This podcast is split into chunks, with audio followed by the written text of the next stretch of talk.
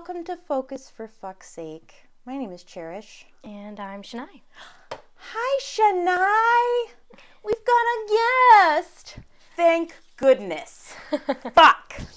It's hard to do this by yourself. Um, I'm really happy to have Shania here. She came with me on a trip recently to help me out with a photo shoot, and we were talking about ADHD. As always. I thought it was very interesting that Shania was diagnosed with ADHD at nine years old, Yep. Nine. and she's a female. That's wild. Um, I've never heard that before. Um,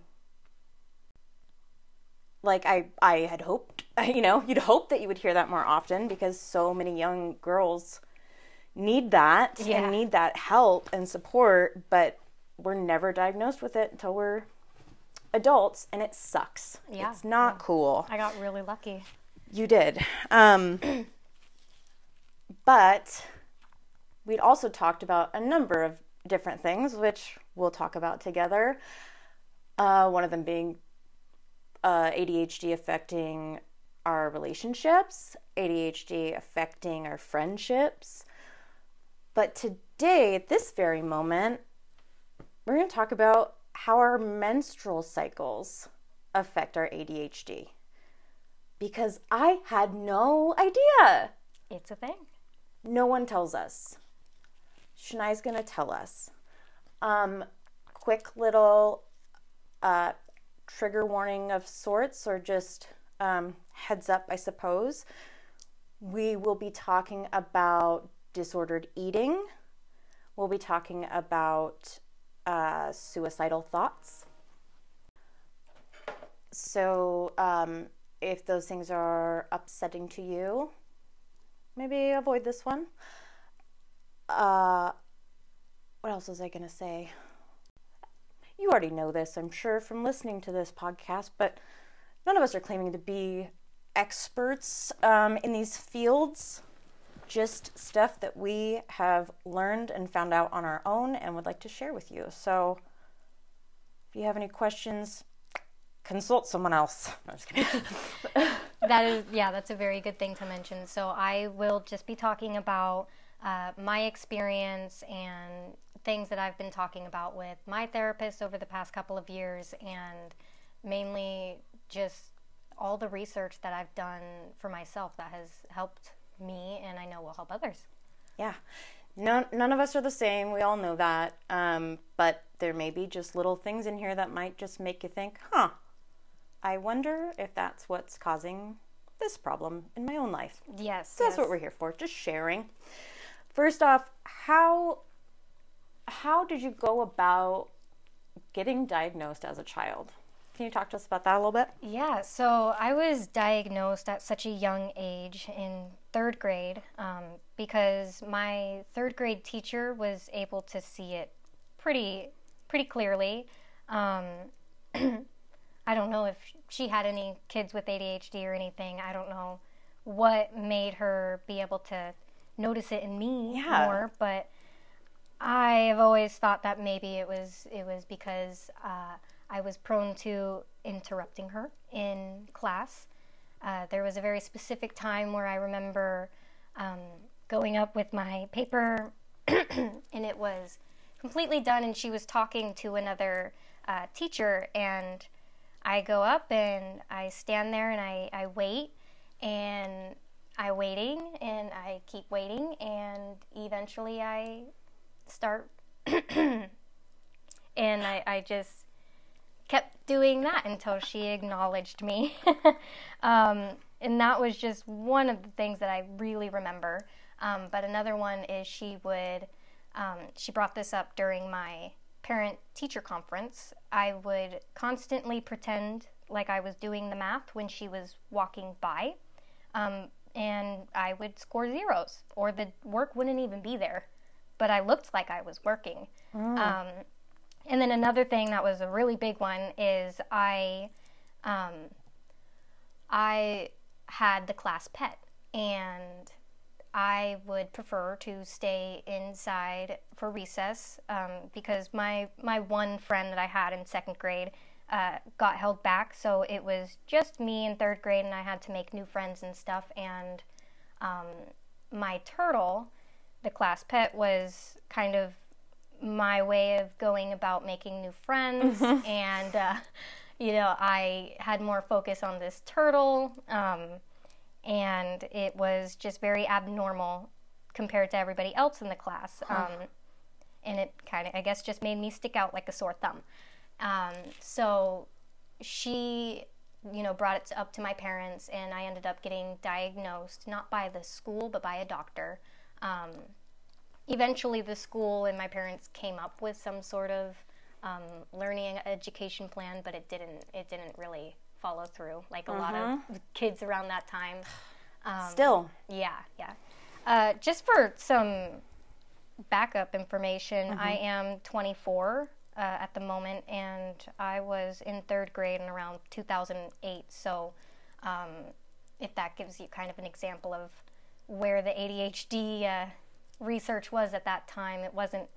Um, it wasn't exactly what we all know it is to be now, which there's a lot more now. Um, yeah. yeah, I'm I'm shocked that it was even noticed because um well yeah, what what were you telling my my kid in the car about being a girl? You have a doctor tell you? that- Oh, yeah. So I was diagnosed when I was nine years old. And just this last year, you know, I've been diagnosed three times by three different uh, physicians, uh, psych- Psychiatrists? psychiatrists, not physicians, psychiatrists. Still doctors. Um, and I, I've been diagnosed three times with ADHD um, in different points of my life. But to get started at this place, it's a free therapy place. Um, they needed to re-diagnose me, and it was at this time in my life last year where I was diagnosed with complex PTSD. Um, but then this same person who was giving me my diagnosis, um, he he said, "So here's here's all your diagnoses, and now we'll pair you with a therapist." And I looked at the list, and it was just CPTSD and anxiety, and I was like, "Where is my ADHD?" And he was like, "Oh no, I I doubt you have that," you know, and and I was like, Excuse me? yeah, and I, I, I was like, I've been diagnosed three times, and and he was like, yeah, that, and typically when I have people come through my office and I give them the test, that is that they don't they don't pass, even if they've been diagnosed before, and I was like, I'm I know I have it, and he was like, okay, well we'll we'll go ahead and I'll give you the test right now, and and we'll see, and it was 16 questions. It took not even 10 minutes, and you know you're supposed to get eight out of 16 to be diagnosed. I got 16 out of 16. Yeah. and he was like, "All right, well, yeah, you have it, okay." Um, and it was that simple. yeah, like wh- And I don't I don't think that you have that. yeah, Yeah, because you're a girl. right? and Yikes. and it was it was difficult because like I even like there were some questions where he was like um, telling like he was saying that my examples needed to be heavier. So like um, when gosh, I wish I could remember one of the one of the questions because there I had to tell him the story. Specifically. Yeah, I had to tell him the story of like how my grandma gaslit me about my my ADHD and my boyfriend had to step in and be like the difference between her and someone else is when she's hyper focused on something, she forgets to go to the bathroom. Right. Like she like, you know, he he, you know, the most neurotypical person I've ever met stepped in and was like this is a real thing for her. I love that your boyfriend understands it so much. Oh yeah, yeah. I'm so thankful. It makes a He does. huge fucking difference. Yeah, Yeah. My husband understands it as well. And it's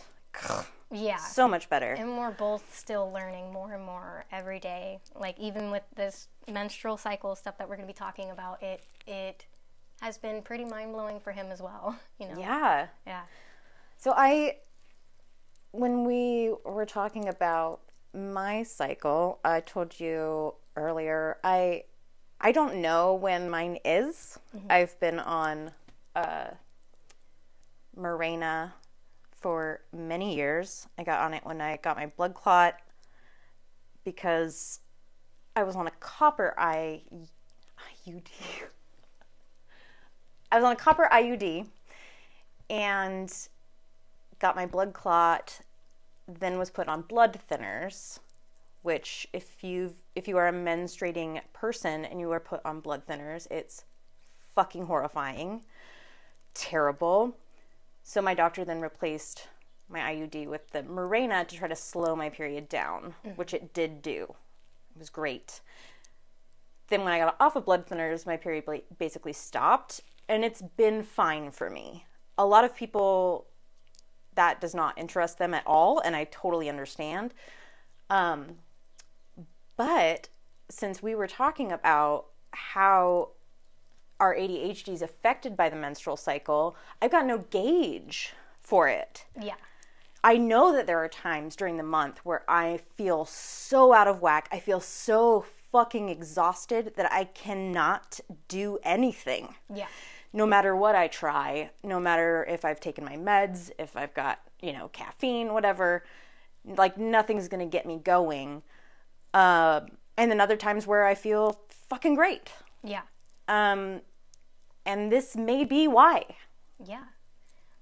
What's interesting about you though is that you don't have a period yet, so it would be so beneficial for you to, you know, go to your doctor, talk to her about the fact that you feel different one time of the month versus another even though you don't get a period and talk to her about you said you were on which birth control or not anymore No, I just have the Mirena that I that I IUD. IUD. That one, that one. Remind me again. That's the the one that goes into. Mm-hmm. It's like a little yeah, it's like like a the little T- T-shaped thing. Yeah, the little okay. plastic thing. And that one lasts for like five or so years or something. hmm Five to ten years. And that they- you said it was hormonal or non-hormonal. it is. It does have hormones in it. Yeah, Okay, so you pro- your body is probably simulating. A, pregnancy. it's simulating a period, Oh, which is a simulation of pregnancy, basically. But you Mm-hmm. know, you're not getting as far enough to have a period. right. Um, so it, it could be that you know you're you are still having the transfer of hormones. You know, kind of like my Yeah. therapist was saying. You know, don't don't base it off of how much you bleed because that has nothing to do with the output of hormones. So, you know, you probably have hormonal stuff going on, um, I'm sure. but you know, you just Without don't no, see with, it. yeah, with Yeah. no bleeding, so I don't know when. Yeah, Um, I know if I went to my doctor and said there are times where I feel better and times that I feel worse, the first thing they're going to say is like, "Oh, you need to track that. You need Yep. to write it down and track it." yeah. It's not. I'm not going to do that. I, I can't. It's So what I have been doing because I I get that Mm-hmm. the the tracking the calendars I yeah that is not easy to do, um, but since scheduling things around my menstrual cycle with my ADHD in mind, I have found that during a certain time of my phase, I am able to uh, do calendars and do scheduling a little bit better and more clear headed. So I schedule that for a very specific time. But then, uh, if anybody does anything, if, if this podcast episode has an outcome of anything, it should be that everyone needs to download the Flo app. Flo. Flo. Um, it is $14 a year and it tracks your period and it, it kind of kind of works like Instagram analytics. You know, it it will take all of your answers, all of your side effects, everything, and put it into a chart and make metrics, and and it will give you uh, advice based off of what you have put in there. So you know, if you've put in that you've had uh, unprotect, unprotected sex the past three weeks, um, it will give you information as to why you might be feeling the way you're feeling because you ended up having unprotected sex the you know past couple of days and well when you have unprotected sex, that that can cause hormonal fluctuations too. You know, even with multiple partners as well, that can change the pH level of your body. Like, it's Wow. it's very interesting how touchy we are to new people as well. Um, Huh. Yeah. Interesting. Um. Okay. Let's get into it. T- teach me some stuff. Teach right. me about my body and brain. So, are you aware of the phases? No, tell me the phases. Okay, so the four phases of the cycle. I guess I kind of like to look at it as two main phases. There's the I'm going to say this very wrong. The fol- follicular phase, follicular phase, um, and then there's the luteal phase. Okay. So split that into two half moons, right? Mm-hmm. And then from day one through seven is your menstrual phase. That's where you're bleeding. Um, and then day one through 14 is the follicular phase. So Okay. that whole phase includes your menstruation all the way to where the egg is being implanted. So to the first beginning part of your ovulation Okay. is the end of the follicular fla- phase. Okay. And you're feeling pretty good in this phase with ADHD and your hormones. If you've got a very natural period, um, Regular. yeah, a regular period. Um, normally, after the first few days of bleeding, that's when your estrogen and your progesterone starts to rise again. Um, and estrogen is responsible for dopamine. It's responsible oh. for serotonin. It's oh. responsible for neuropreneph- neuroprenephrine. Um, wow. Yeah, and those are all the the feel good right. things that we need. So, funny enough, the last few days in which we're bleeding, we are starting to rise in our mood and we're mm-hmm. starting to feel better. And then by the end of the follicular phase, I know I'm saying that wrong. It sounds great.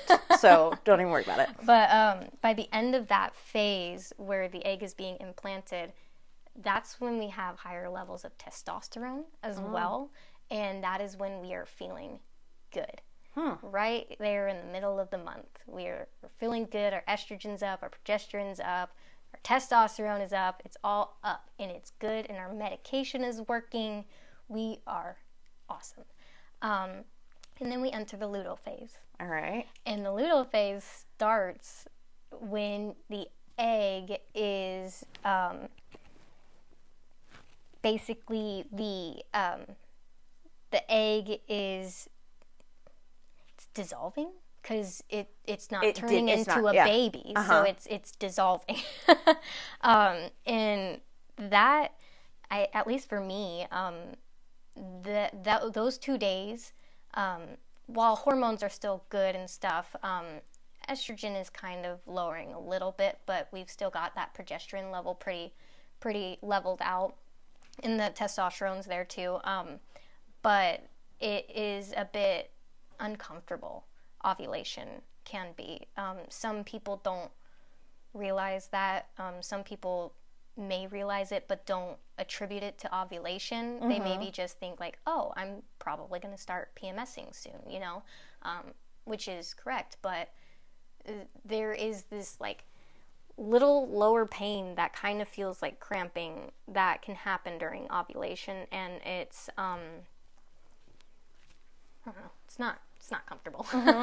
but um, yeah, that is when things start to kind of start to lower, and then as you go into so the luteal phase is from so the follicular phase is from 1 to 14 1 to 14. and then the ovulation phase is next and that is from 12 to 16 Okay.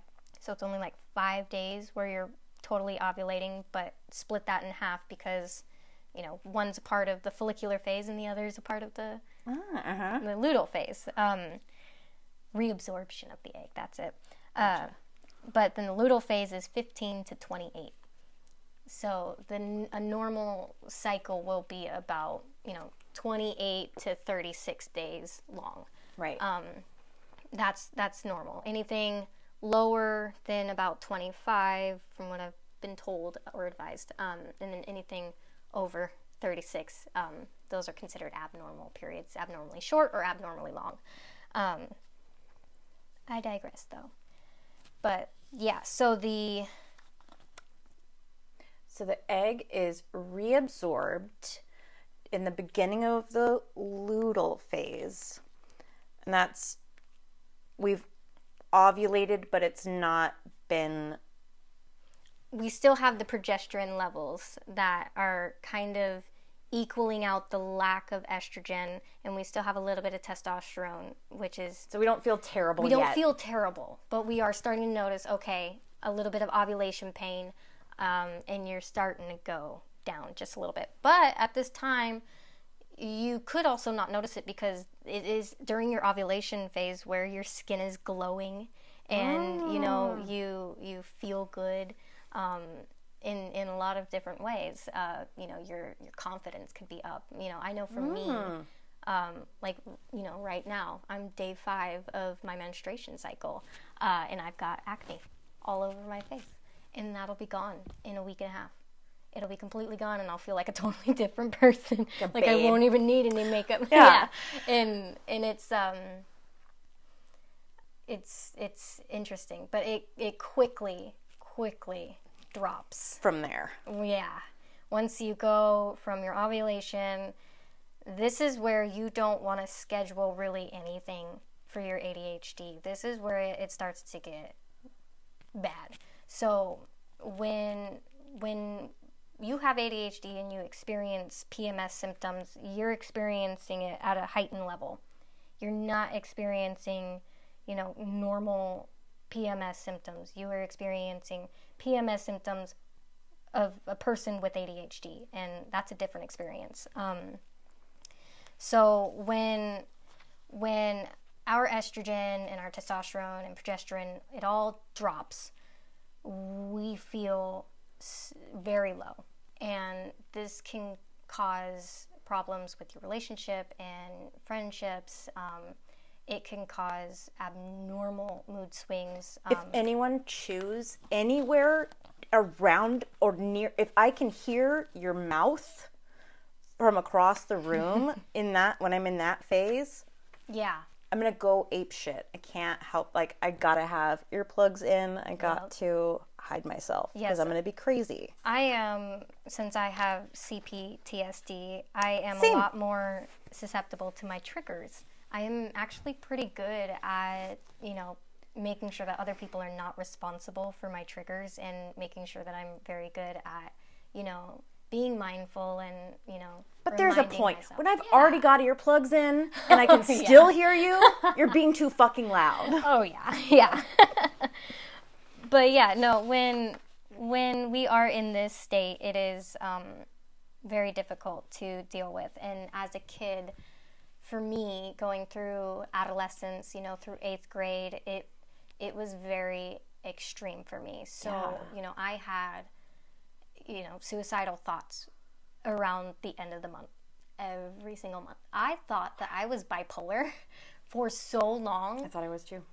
Because of the fact that my ADHD seemed to go away in the beginning of the month and I felt like a, a normal person with just normal forgetfulness and stuff. But, you know, and then it got so bad to where I was afraid of my emotions by the end of the month. I was afraid because my emotions led me and I couldn't control it. And Right. I'm very good at controlling my emotions for the most part. Yeah, when that stuff, when your hormones get out of control, you think in your head, oh, pff, I got it. I'm totally mm-hmm. conscious being. I can take care of these things. I can maintain my composure. I can make it work. No, dude. Well, Hormones. then add environmental stressors on top of that. Failing in class, parents getting divorced, like spouses, your spouse is fighting with you, or you know, there's so many things that make it even ten times worse. That it's it's a lot of it's this point in time where women really ruin parts of their life, or if it doesn't happen in adolescence, it can happen in postpartum, it can happen in premenopause, it can happen in menopause. It I see so many women, even like undiagnosed women now, you know, they're they're getting diagnosed after menopause or they're getting diagnosed after having a baby or or they're just fully going off the deep end Right. and they don't they don't realize it until they've gone completely off the deep end that you know they their whole life probably had more Right. more more than just you know what they've been dealing with and Well, and when you said that earlier about um, pregnancy, kind of depleting a lot of those hormones, and um, that blew my mind because I I can feel it. I know it. Mm-hmm. I know that with each pregnancy, I did. I saw my ADHD get worse. Mm-hmm. Specifically, right after I delivered, right? yeah during it, I felt like it was terrible because I couldn't take my medication. But I was still functioning okay, better mm-hmm. than now after not being pregnant mm-hmm. and not taking my medication. Mm-hmm.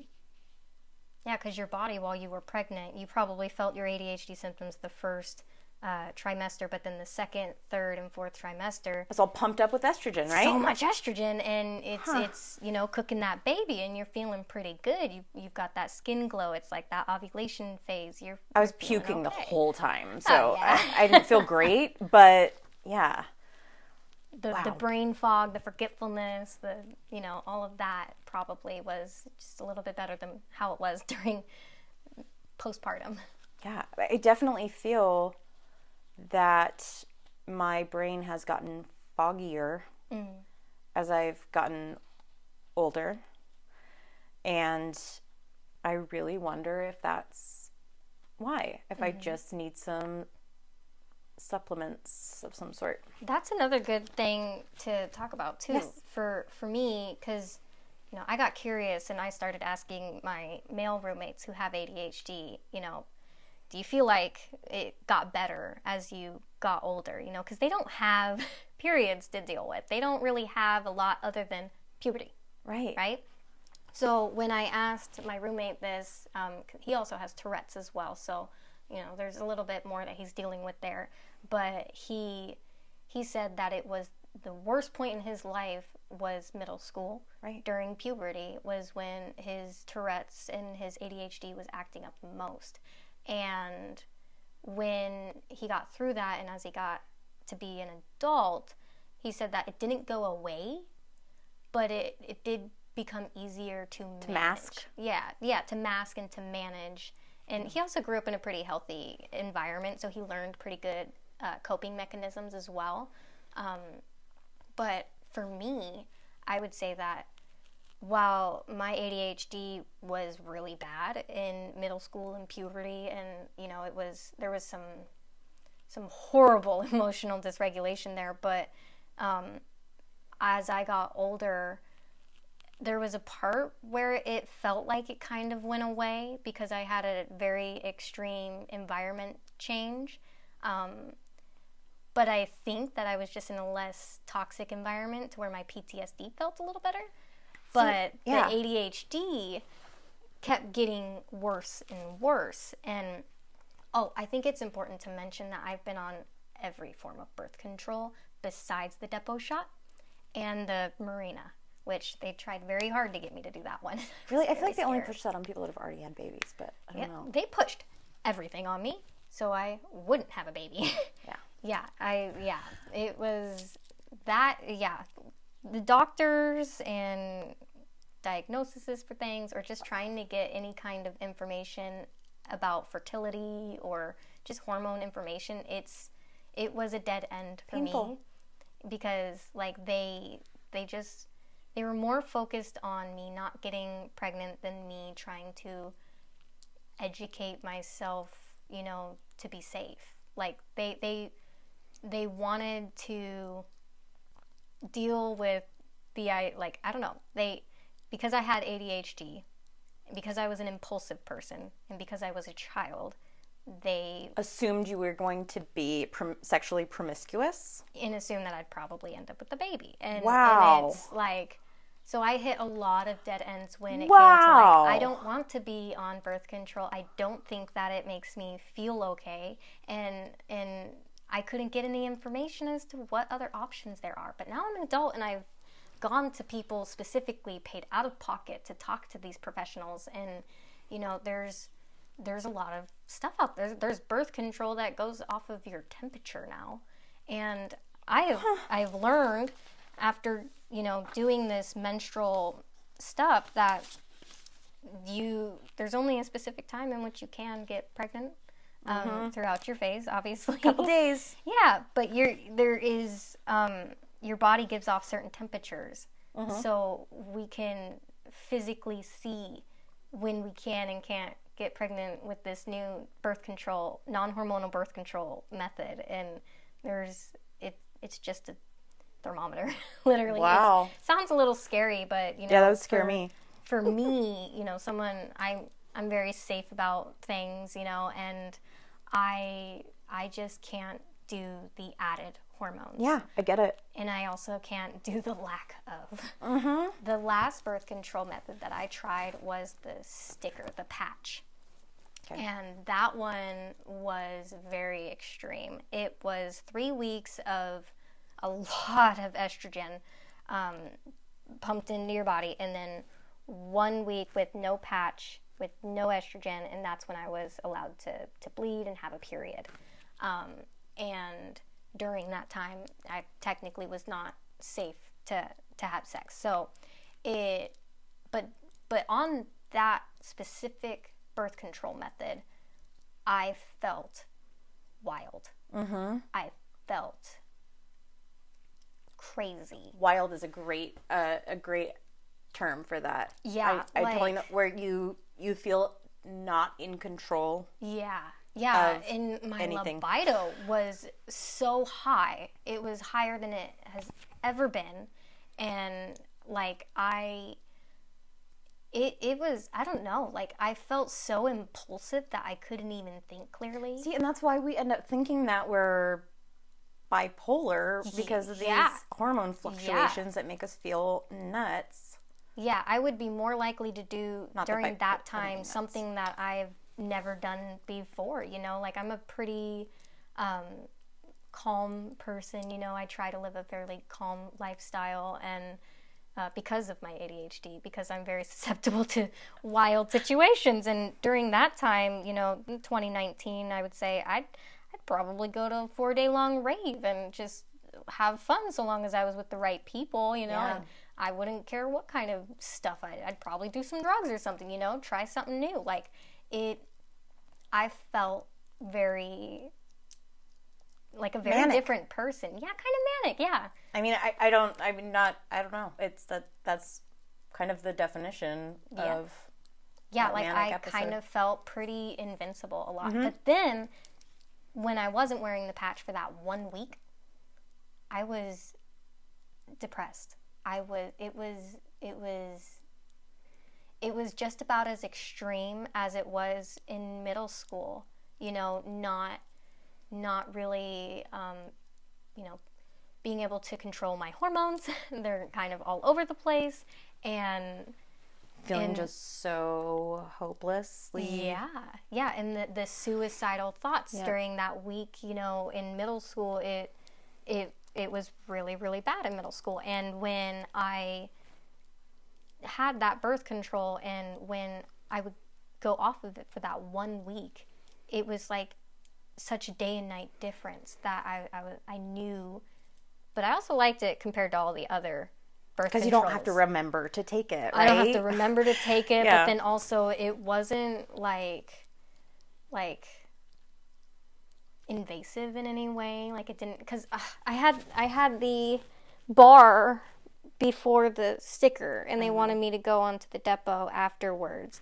Um, that was a really traumatic experience. I got the bar put in when, gosh, what what is that called? Nexplanon. Nexplanon. I got that put in right there. Yeah. Um, I had it in scar. for three years, and they're supposed to use the same hole to get it out, but it tethered to my muscle. Uh huh. Yeah, yeah. So they had to go through an opposite end um, to do it because my arm swelled and they struggled to get it out and it was just a horrible experience but that birth control i i felt pretty okay on i would say like that was probably the most peaceful three years of my life um, it it was very normal i feel like that's probably the birth control that you know they say you know this is going to help even out your hormones kind of thing like i feel like it Well, that's how I feel with my IUD. Like, I don't feel like I don't ever feel out of control hormones. I still get those little fluctuations throughout the month. I feel like, um, but they're not nearly as like debilitating. Yeah, yeah. And that one, it only ever so often put out a certain amount of hormones. Um, so it, even though it stayed in my body forever, it was pretty controlled. So that was nice, but I didn't, I didn't have a period Right. at all for like two and a half, three years.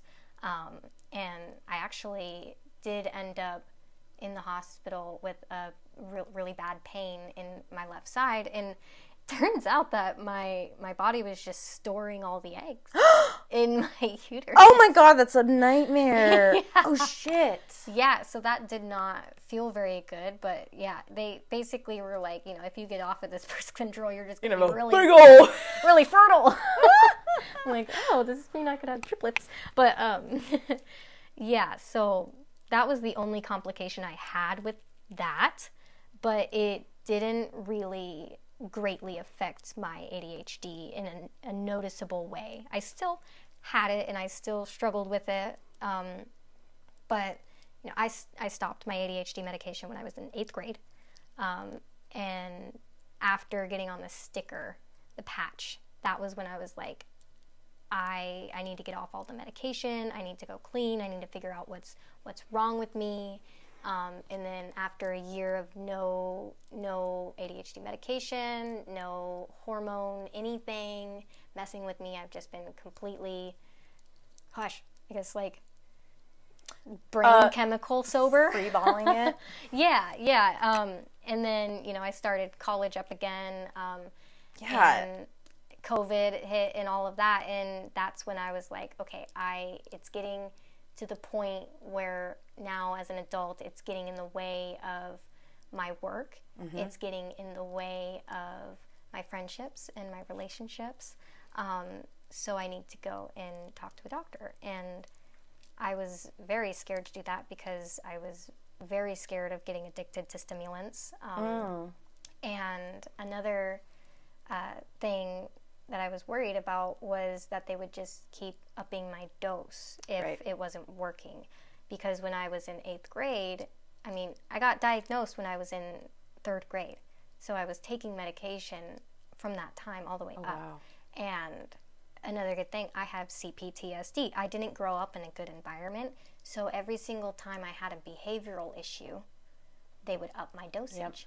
And by the time I was in eighth grade, I was taking about 50 milligrams of Concerta. Um, and that's pretty high for an eighth grader who. Especially you're you're a small person. yes, uh, I am 24 and I'm not even five feet. Are you 100 pounds? No. Nope. I am I am 90 and I, I struggle to keep that on because I of how fast my metabolism is. Um, It'll slow down. Don't worry. they keep saying that and I'm just waiting. I am just waiting. 29 is when mine slowed down, but but um yeah, I uh so what can what can we do when we're in those low places when we don't have the ability to get these you know hormones going and stuff Yes. I'm glad you asked that question. So, the number one thing I want to say is that you need to give yourself grace mm-hmm. during that time. You you need to be mindful to be able to recognize, okay, I am in my PMS phase.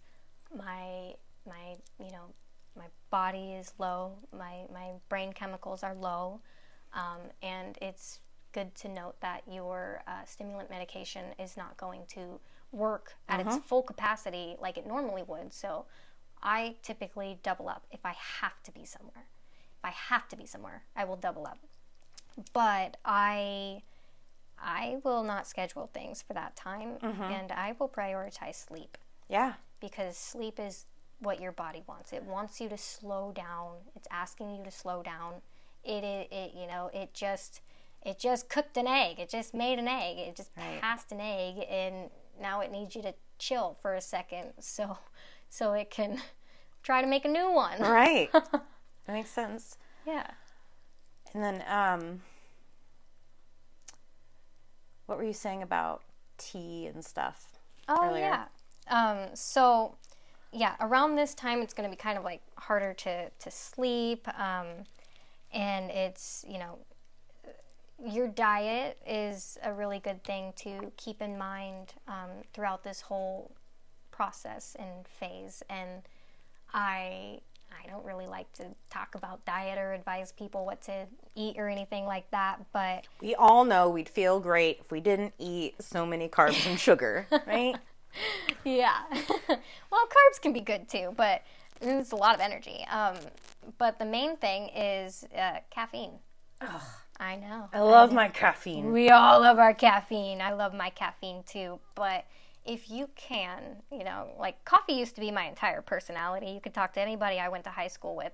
Coffee was my personality. It's my jam. So I love I love my caffeine, but during this time, um, I I have been making sure to drink uh, peppermint tea in the morning, or uh, banana and water as well. That's a good one instead of peppermint tea, or if you could put peppermint tea in there too, uh, that works. Um, What does the peppermint tea do?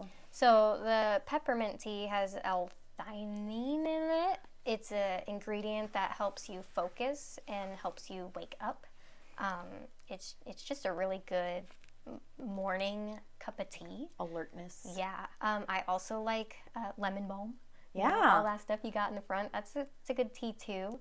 Um, and then another one is like a rooibos tea. Mm. It's really good for your belly. It's full of antioxidants, um, and that's that's another really important thing too. Having um, like me, I am supposed to be gluten free, and I am lactose intolerant.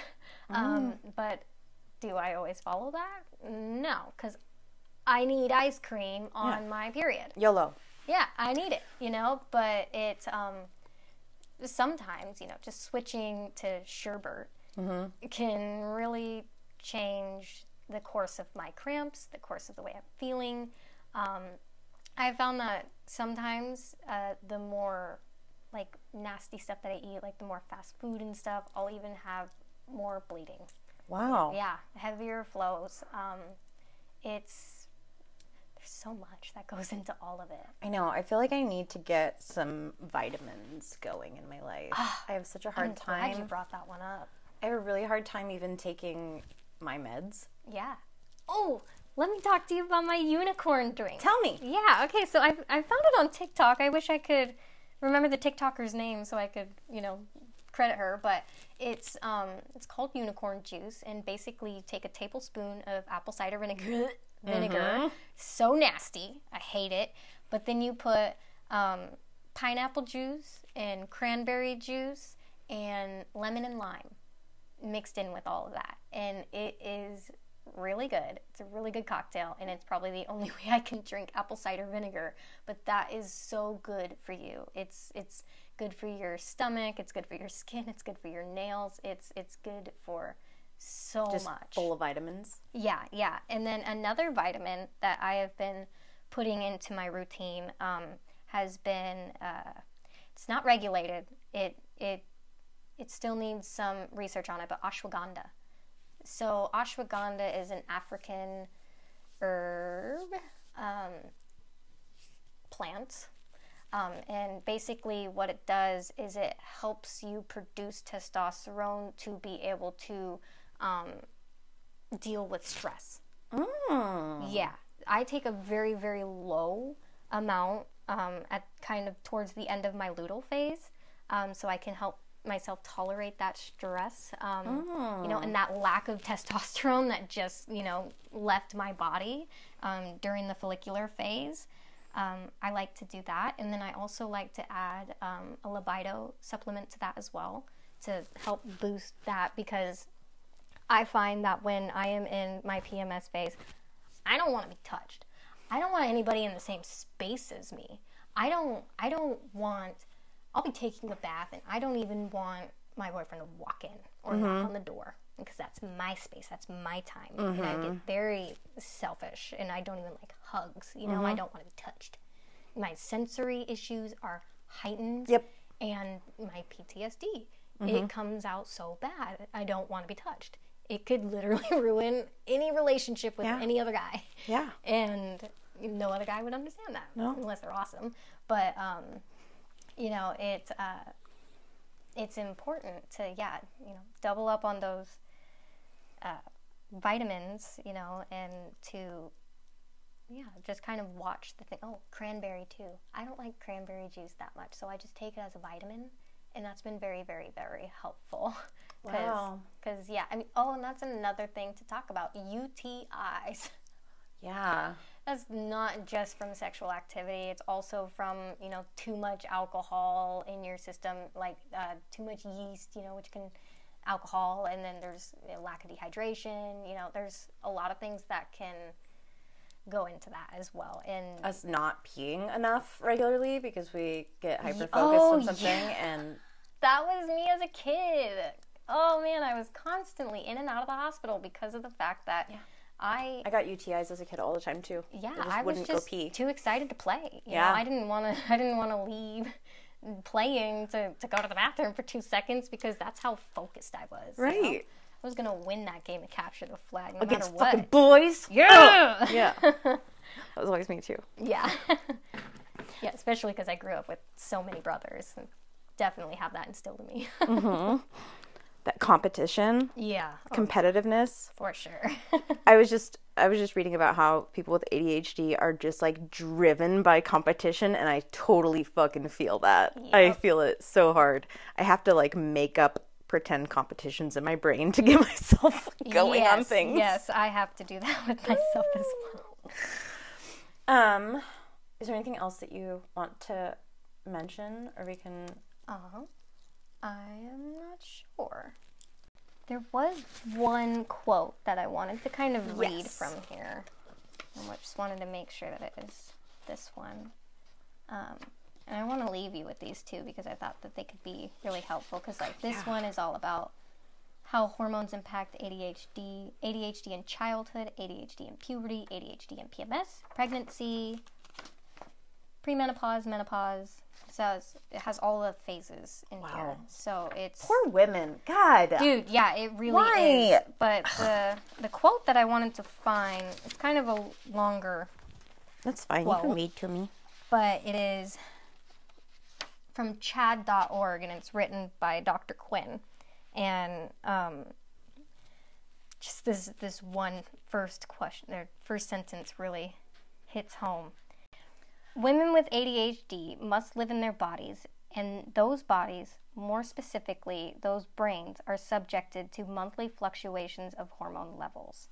So, what I liked about this was her take on that. It the fact that she's like, yes, we do have to live in these bodies and I'm here to tell you more bad news that we also with this, you know, disability, lifelong disability that you deal with, you also have to deal with fluctuating hormone levels that are going to change throughout your life and you have to reset each time. You have to reevaluate your ADHD each time my you have one of these things go on. So like you know, women who go through menopause and they are no longer creating the estrogen that they need, um, you know, in order to function normally with ADHD and not, you know, having estrogen or like s- some women, you know, they don't even have ovaries, they get those removed. Um,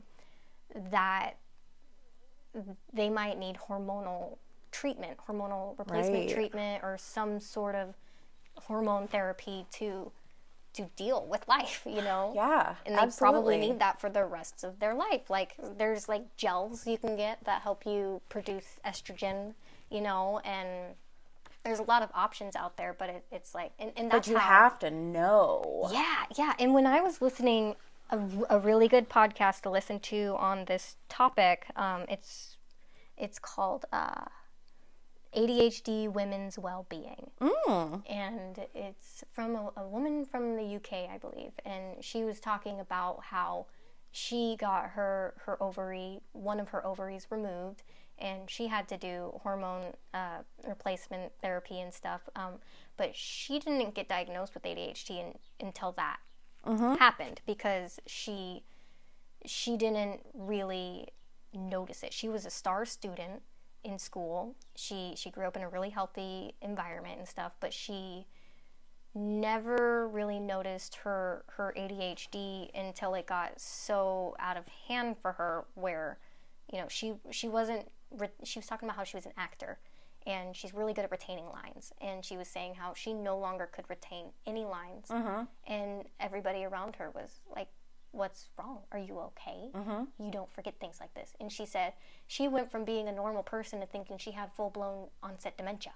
Yeah. and she said, really, it was just, I have ADHD and this affected me so heavily because I have ADHD. I feel like that's what happened to me when I started my period. I feel like before middle school, you know, I may have had some ADHD. I'm sure I did, but it was not mm-hmm. debilitating. It Yeah. wasn't noticeable because I wasn't feeling like, oh shit, there's something wrong mm-hmm. until after. It's really interesting. Yeah, and I wonder, I wonder, you know, throughout your, your middle school experience after, you know, puberty and stuff, if you, like, you know, kind of I definitely ra- like felt the fluctuation. Yeah, I feel like I evened out for a little bit in my early 20s and then once my once I had babies mm-hmm.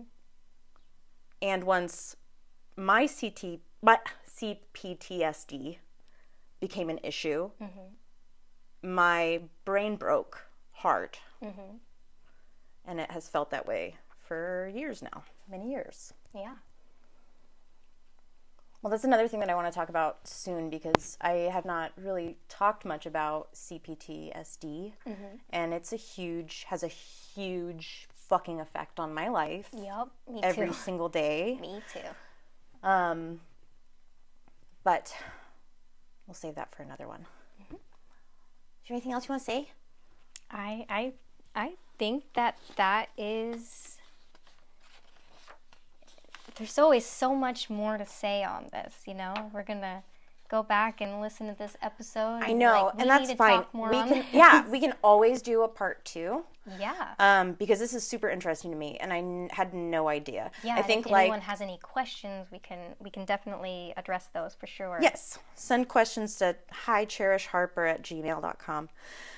Um, yeah, it's, uh, I think like, like a lot of us who, a lot of us are diagnosed uh, as adults and then they say, oh, you've got ADHD, here's some meds. Bye. Yeah, yeah. That's all we get. So all of these things that I've been learning lately have just been blowing my fucking mind. I had no, no idea. Yeah. Nobody told us. Well, and I did this because, you know, I was very reluctant to do medication again because of the way it was abused towards me as a kid. And I wasn't Right. abusing it. I, I was doing what I was told. I was taking what I was told to take.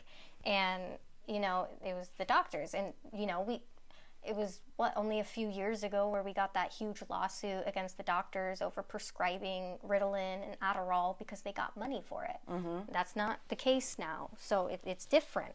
Um, but for me, I, Lost it. That's okay. yeah. Um, you were afraid to start medication again. Yes, I was afraid to start medication again because because it, uh, it was like overprescribed and abused. what were you talking about that led me to that? I said, um, uh, that oh we're we're just told you've got ADHD. Here's some meds. Go. Yes. Okay. Yeah. So I found this whole menstrual cycle scheduling based off of your ADHD and everything to try to dodge medication, to try to live my life with ADHD in harmony, um, and just deal with the ebbs and flow of ADHD. Um, and I realized pretty quickly that I struggle with without the medication when it comes to very very um, overwhelming tasks. So you know, like I've got five classes I've got to deal with, not just two, and multiple deadlines. And now I've got this internship and this internship, and I've got a lot of people to deal with and a lot of things to juggle. And I also have a, a, a full time job as a housekeeper. Right, but if you didn't, that'd be so boring. You'd need to get more Yeah. things to do. Yeah, right? right. but it um, it quickly I quickly learned that I I need at least some sort of stimulant in order to um, function. But the the main thing, because I think I could even do without the stimulant and just have my coffee, so long as I have my therapy, you know, because it's I mean, treatment for ADHD looks different for everyone. Totally. And it's ADHD medication is not always the way to go about it for everyone. And um, I know some people take anti anxiety medication or antidepressant medication um, for it instead, but then also um, some people who just do therapy and all of that. But I, I think that um, this could be really resourceful for people who um, Absolutely. have a hang up for that, yeah. Yeah, people who are worried about the medication, yes, and- Stigma or just or- can't get it. yeah. Yeah. Or can't get it because they're they're ha- it is hard to get stimulant medication. Um, it is it is hard to um, continue to get it. You Yeah, know, I'm, I'm prescribed it, and. I haven't gotten it for three months because it's just it's out. Yeah, and and I I take kids dose, so I have not had that problem. Mm-hmm. Yeah. Um, so yeah, I, I guess that's another thing too. Is is um, there's a lot more for kids Yeah. in ADHD than there are for adults. It's Yeah. it's not something that I mean. There's so many articles out there that are like, yeah, it, it's cured by the time you turn into an adult. It's Yeah. like, For who? Men? yeah. Right? Well, thank you so much for teaching us what you did. Come back and teach us more after you listen to this and you're like, damn it, I forgot to say that thing. Of course, Because that'll happen. Probably be a part. We've got ADHD. sure. It's yeah. going to happen. Yeah. But, um, uh, well, thanks for being here, teaching us all of that amazing stuff. We will have you again many times. Yeah. Because Excited to come back. good to talk to you. We'll talk about photography at some point too. Oh Just yeah, like, I do know. photography too. yeah, photographers. Um, thank you so much for listening, and just like, just try to focus for fuck's sake. Okay. Uh, bye.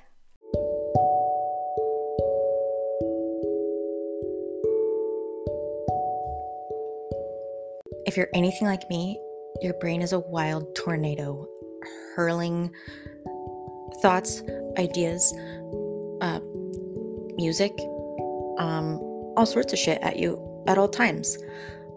And keeping track of your clients can get really tough.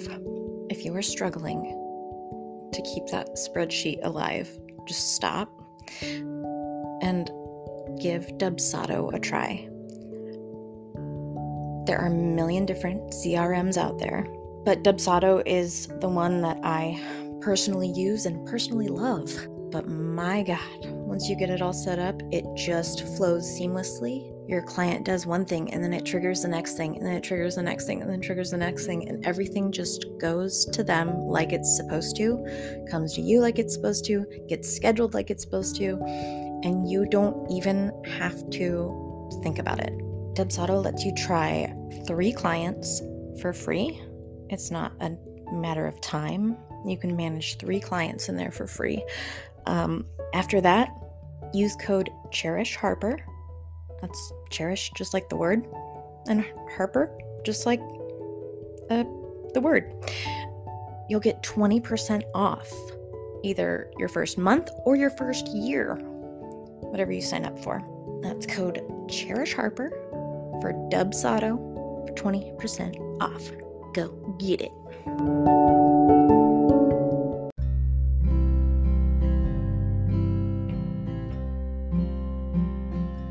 If you're a nerd for film and that disposable camera look, take a look at Paper Shoot camera. I got one and I love it so much. It feels like a film camera because the images look like film and you can't see them on the back of the camera until later when you plug it into your computer. But it's not film, so you can take as many pictures as you want since it's just shooting onto an SD card. It's the greatest little invention ever. It's tiny and light. I bring it everywhere I go, and the images really feel like disposable camera film images. Film is expensive.